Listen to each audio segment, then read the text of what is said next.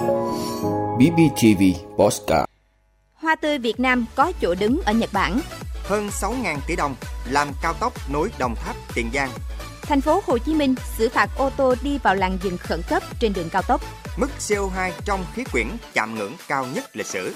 WHO nỗ lực giải mã căn bệnh viêm gan bí ẩn ở trẻ em. NASA tạm dừng toàn bộ sứ mệnh khám phá sao hỏa. Đó là những thông tin sẽ có trong 5 phút sáng nay ngày 12 tháng 5 của BBTV. Mời quý vị cùng theo dõi. Thưa quý vị, những năm gần đây, hoa tươi của Việt Nam đã được xuất đi nhiều nước.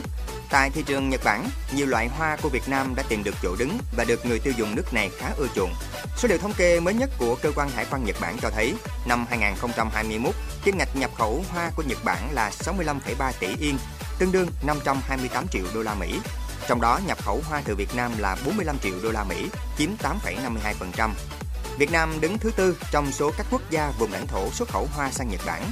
Các loại hoa chủ yếu là cẩm chướng, cúc, ly, hoa lan và hoa hồng. Thói quen tặng hoa trở thành nếp sống văn hóa của người Nhật Bản. Nhu cầu mua hoa của các gia đình, đặc biệt là thú chơi hoa hàng ngày và làm quà tặng đang ngày càng tăng cao. Vì vậy, tiềm năng cho hoa Việt Nam tại thị trường này là rất lớn. Thưa quý vị, Ban Quản lý Dự án Mỹ Thuận vừa trình Bộ Giao thông Vận tải xem xét quyết định chủ trương đầu tư dự án xây dựng công trình đường bộ cao tốc Cao Lãnh – Đồng Tháp – An Hữu – Tiền Giang với chiều dài gần 28 km. Dự án có điểm đầu giao với tuyến cao tốc Mỹ An – Cao Lãnh, cách nút giao An Bình khoảng 4 km thuộc địa phận xã An Bình, huyện Cao Lãnh – Đồng Tháp. Điểm cuối giao với tuyến cao tốc Trung Lương – Mỹ Thuận, cách nút giao An Thái Trung khoảng 1,8 km thuộc địa phận xã An Thái Trung, huyện Cái Bè, Tiền Giang. Căn cứ vào khả năng bố trí vốn và tình hình giao thông hiện nay, Ban quản lý dự án Mỹ Thuận kiến nghị dự án cao tốc Cao Lãnh An Hữu được chia làm hai dự án thành phần. Dự án thành phần 1 từ xã An Bình đến xã Mỹ Hiệp, huyện Cao Lãnh có chiều dài khoảng 16 km, tổng mức đầu tư dự kiến khoảng 3.712 tỷ đồng. Thưa quý vị, hầu hết đường cao tốc ở Việt Nam đều có một làn đường riêng ở ngoài cùng bên phải được kẻ vạch gọi là làn dừng khẩn cấp. Làn đường này có vai trò vô cùng quan trọng dành cho các xe ô tô đang lưu thông nếu gặp sự cố bất ngờ có thể dừng đổ để xử lý. Đồng thời còn dành để xe cứu thương, cứu hỏa, cứu hộ tiếp cận hiện trường khi xảy ra sự cố. Thế nhưng tại các tuyến cao tốc ở thành phố Hồ Chí Minh, tình trạng một số tài xế thiếu ý thức thường xuyên chiếm dụng làn xe này để lưu thông đang khiến dư luận bức xúc. Vào ngày 8 tháng 5, một tài xế lái xe cứu thương đã ghi lại những hình ảnh xe đầu kéo, xe khách và cả xe cá nhân vô tư chạy vào làn dừng khẩn cấp, khiến xe cứu thương hú còi trong vô vọng trong khi đang chở bệnh nhân nguy kịch đi cấp cứu. Theo quy định, lỗi đi vào làn dừng khẩn cấp trên cao tốc sẽ bị phạt từ 3 đến 5 triệu đồng, tước quyền sử dụng giấy phép lái xe từ 1 đến 3 tháng. Đại diện Cục Cảnh sát Giao thông cũng xác nhận sẽ gửi giấy mời đến tất cả những chủ xe đi vào làn dừng khẩn cấp trong thời gian qua. Thưa quý vị, với mức CO2 trung bình trong khí quyển tháng 4 vượt 420 ppm, cao nhất từng ghi nhận trong lịch sử nhân loại, các số liệu này là dấu hiệu cho thấy hoạt động của con người đang thay đổi đáng kể trái đất, trong khi những giải pháp đưa ra vẫn chưa đủ để khắc phục hậu quả. CO2 tự nhiên hiện diện trong khí quyển ở mức thấp nhưng nồng độ đã tăng lên kể từ cuộc cách mạng công nghiệp thế kỷ 19. Peter Tans, nhà khoa học cấp cao tại phòng thí nghiệm chẩn đoán và theo dõi khí hậu thuộc NOAA, nhận định có khả năng tháng 5 mức CO2 sẽ còn cao hơn.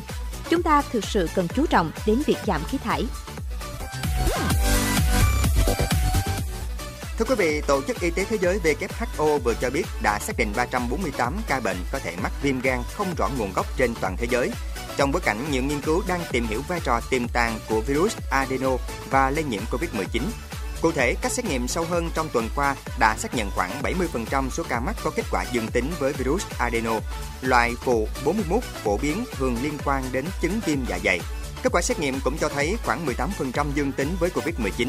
Ngày 5 tháng 4, WHO đã lần đầu tiên được thông báo về 10 ca bệnh nhi mắc viêm gan không rõ nguyên nhân tại Scotland.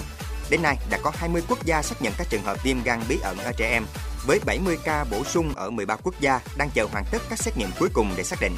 Hiện mới chỉ có 6 quốc gia ghi nhận nhiều hơn 5 trường hợp, trong đó phần lớn tập trung ở Anh 160 ca. Thưa quý vị, máy bay trực thăng Ingenuity sau khi thực hiện 27 chuyến bay di chuyển gần 7 km trên bề mặt sao hỏa đã mất liên lạc với NASA vào ngày 3 tháng 5. Sau nhiều nỗ lực bất thành, NASA tạm dừng toàn bộ sứ mệnh trên sao hỏa. NASA cho biết máy bay trực thăng Ingenuity đã gặp vấn đề với bụi tích tụ trên các tấm pin mặt trời của nó, làm giảm khả năng sạc lại 6 hệ thống pin lithium-ion của trực thăng.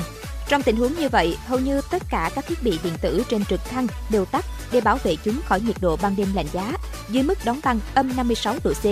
Ngoài ra, trực thăng cần năng lượng mặt trời để hoạt động, nhưng bán cầu bắc của sao hỏa đang vào mùa đông lạnh lẽo và sẽ kéo dài hơn 2 tháng nữa.